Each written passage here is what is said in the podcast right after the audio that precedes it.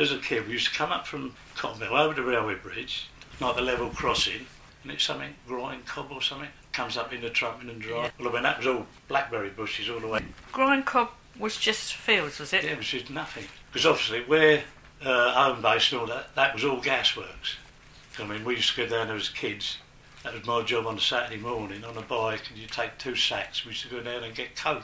You're coming up Ewood Road from Holloway Hill, you had all the retorts, because all the coal used to come in from Hatfield and Watford on the train, and then it was unloaded, and then they burnt the coal, and then they make coke out of burning the coal. And you could walk along the road, opposite where Premier Foods used to be Mercer's, and I say, you used to walk around, in the winter, your hands would be cold, you used to walk along with your hands on the wall.